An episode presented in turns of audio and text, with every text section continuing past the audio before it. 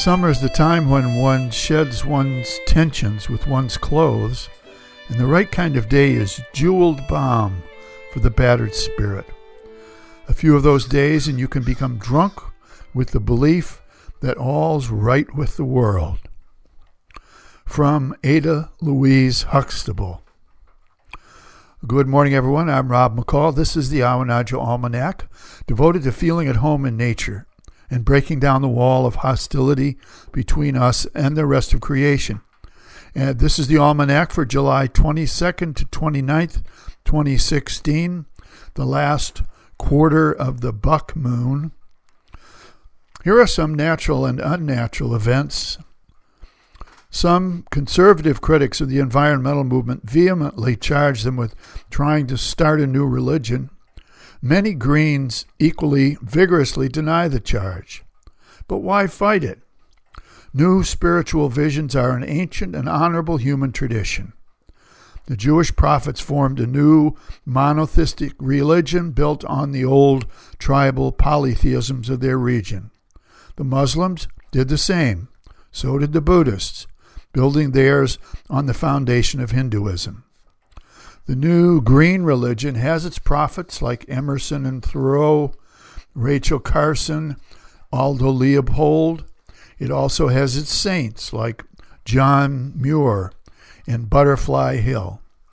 It has its icons like the whale, the dolphin, the wolf, and it has its pope, Al Gore.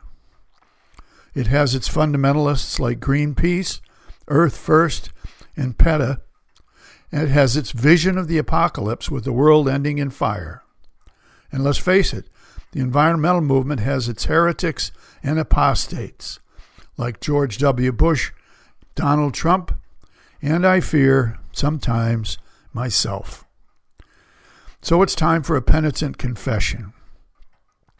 To feel green, I mow part of our big lawn with an old fashioned rotary push mower and let much of the grass grow long. I smugly walk all over town.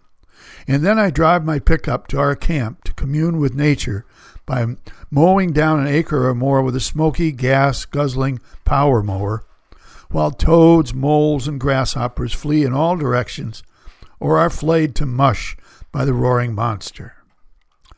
I carefully carry spiders and even hornets out of the house, and then I set mouse traps and ant bait when these little critters get too numerous.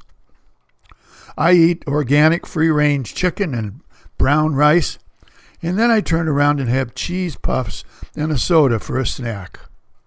Mea culpa, mea maxima culpa. I am drowning polar bear cubs and flooding Bangladesh. I am plagued by green guilt by day and by night.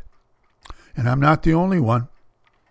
Good greens drive their quiet, cute hybrids around town with little thought of how they will dispose of those massive batteries loaded with poisonous heavy metals when the time comes. Polluting industries purchase carbon shares like medieval sinners buying indulgences. And even Pope Gore's Nashville Palace burns more kilowatt hours a day than an entire Afghan village burns in a year. Alas, we've got a long way to go yet. So here's a rank opinion. Setting aside green guilt and environmental error for a moment, we have also come a very long way. We are right now living through what may be the greatest popular revelation our species has ever experienced. A mere 50 years ago, educated, knowledgeable people had no sense of the intricately interconnected web of life, no awareness of ecology, no knowledge of being part of a whole living biosphere. But today, Earth flags are flying from Beijing to Baltimore and wolf t shirts are worn by children from Texas to Tibet, and we can see them all in our own living rooms.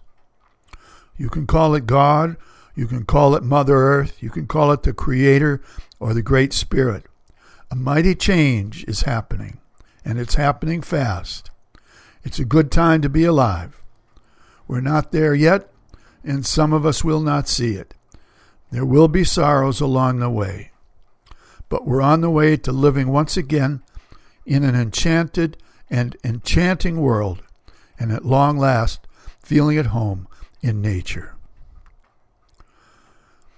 And finally, a couple of seed pods for you to carry around with you. The first from Lyndon Johnson, of all people. If future generations are to remember us with gratitude rather than contempt, we must leave them more than the miracles of technology. We must leave them a glimpse of the world as it was in the beginning, not just after we got done with it. And from Wendell Berry, the only possible guarantee of the future is responsible behavior in the present.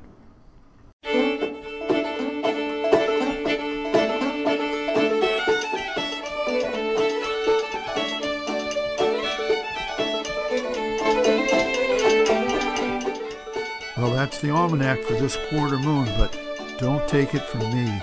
Go out and see for yourself.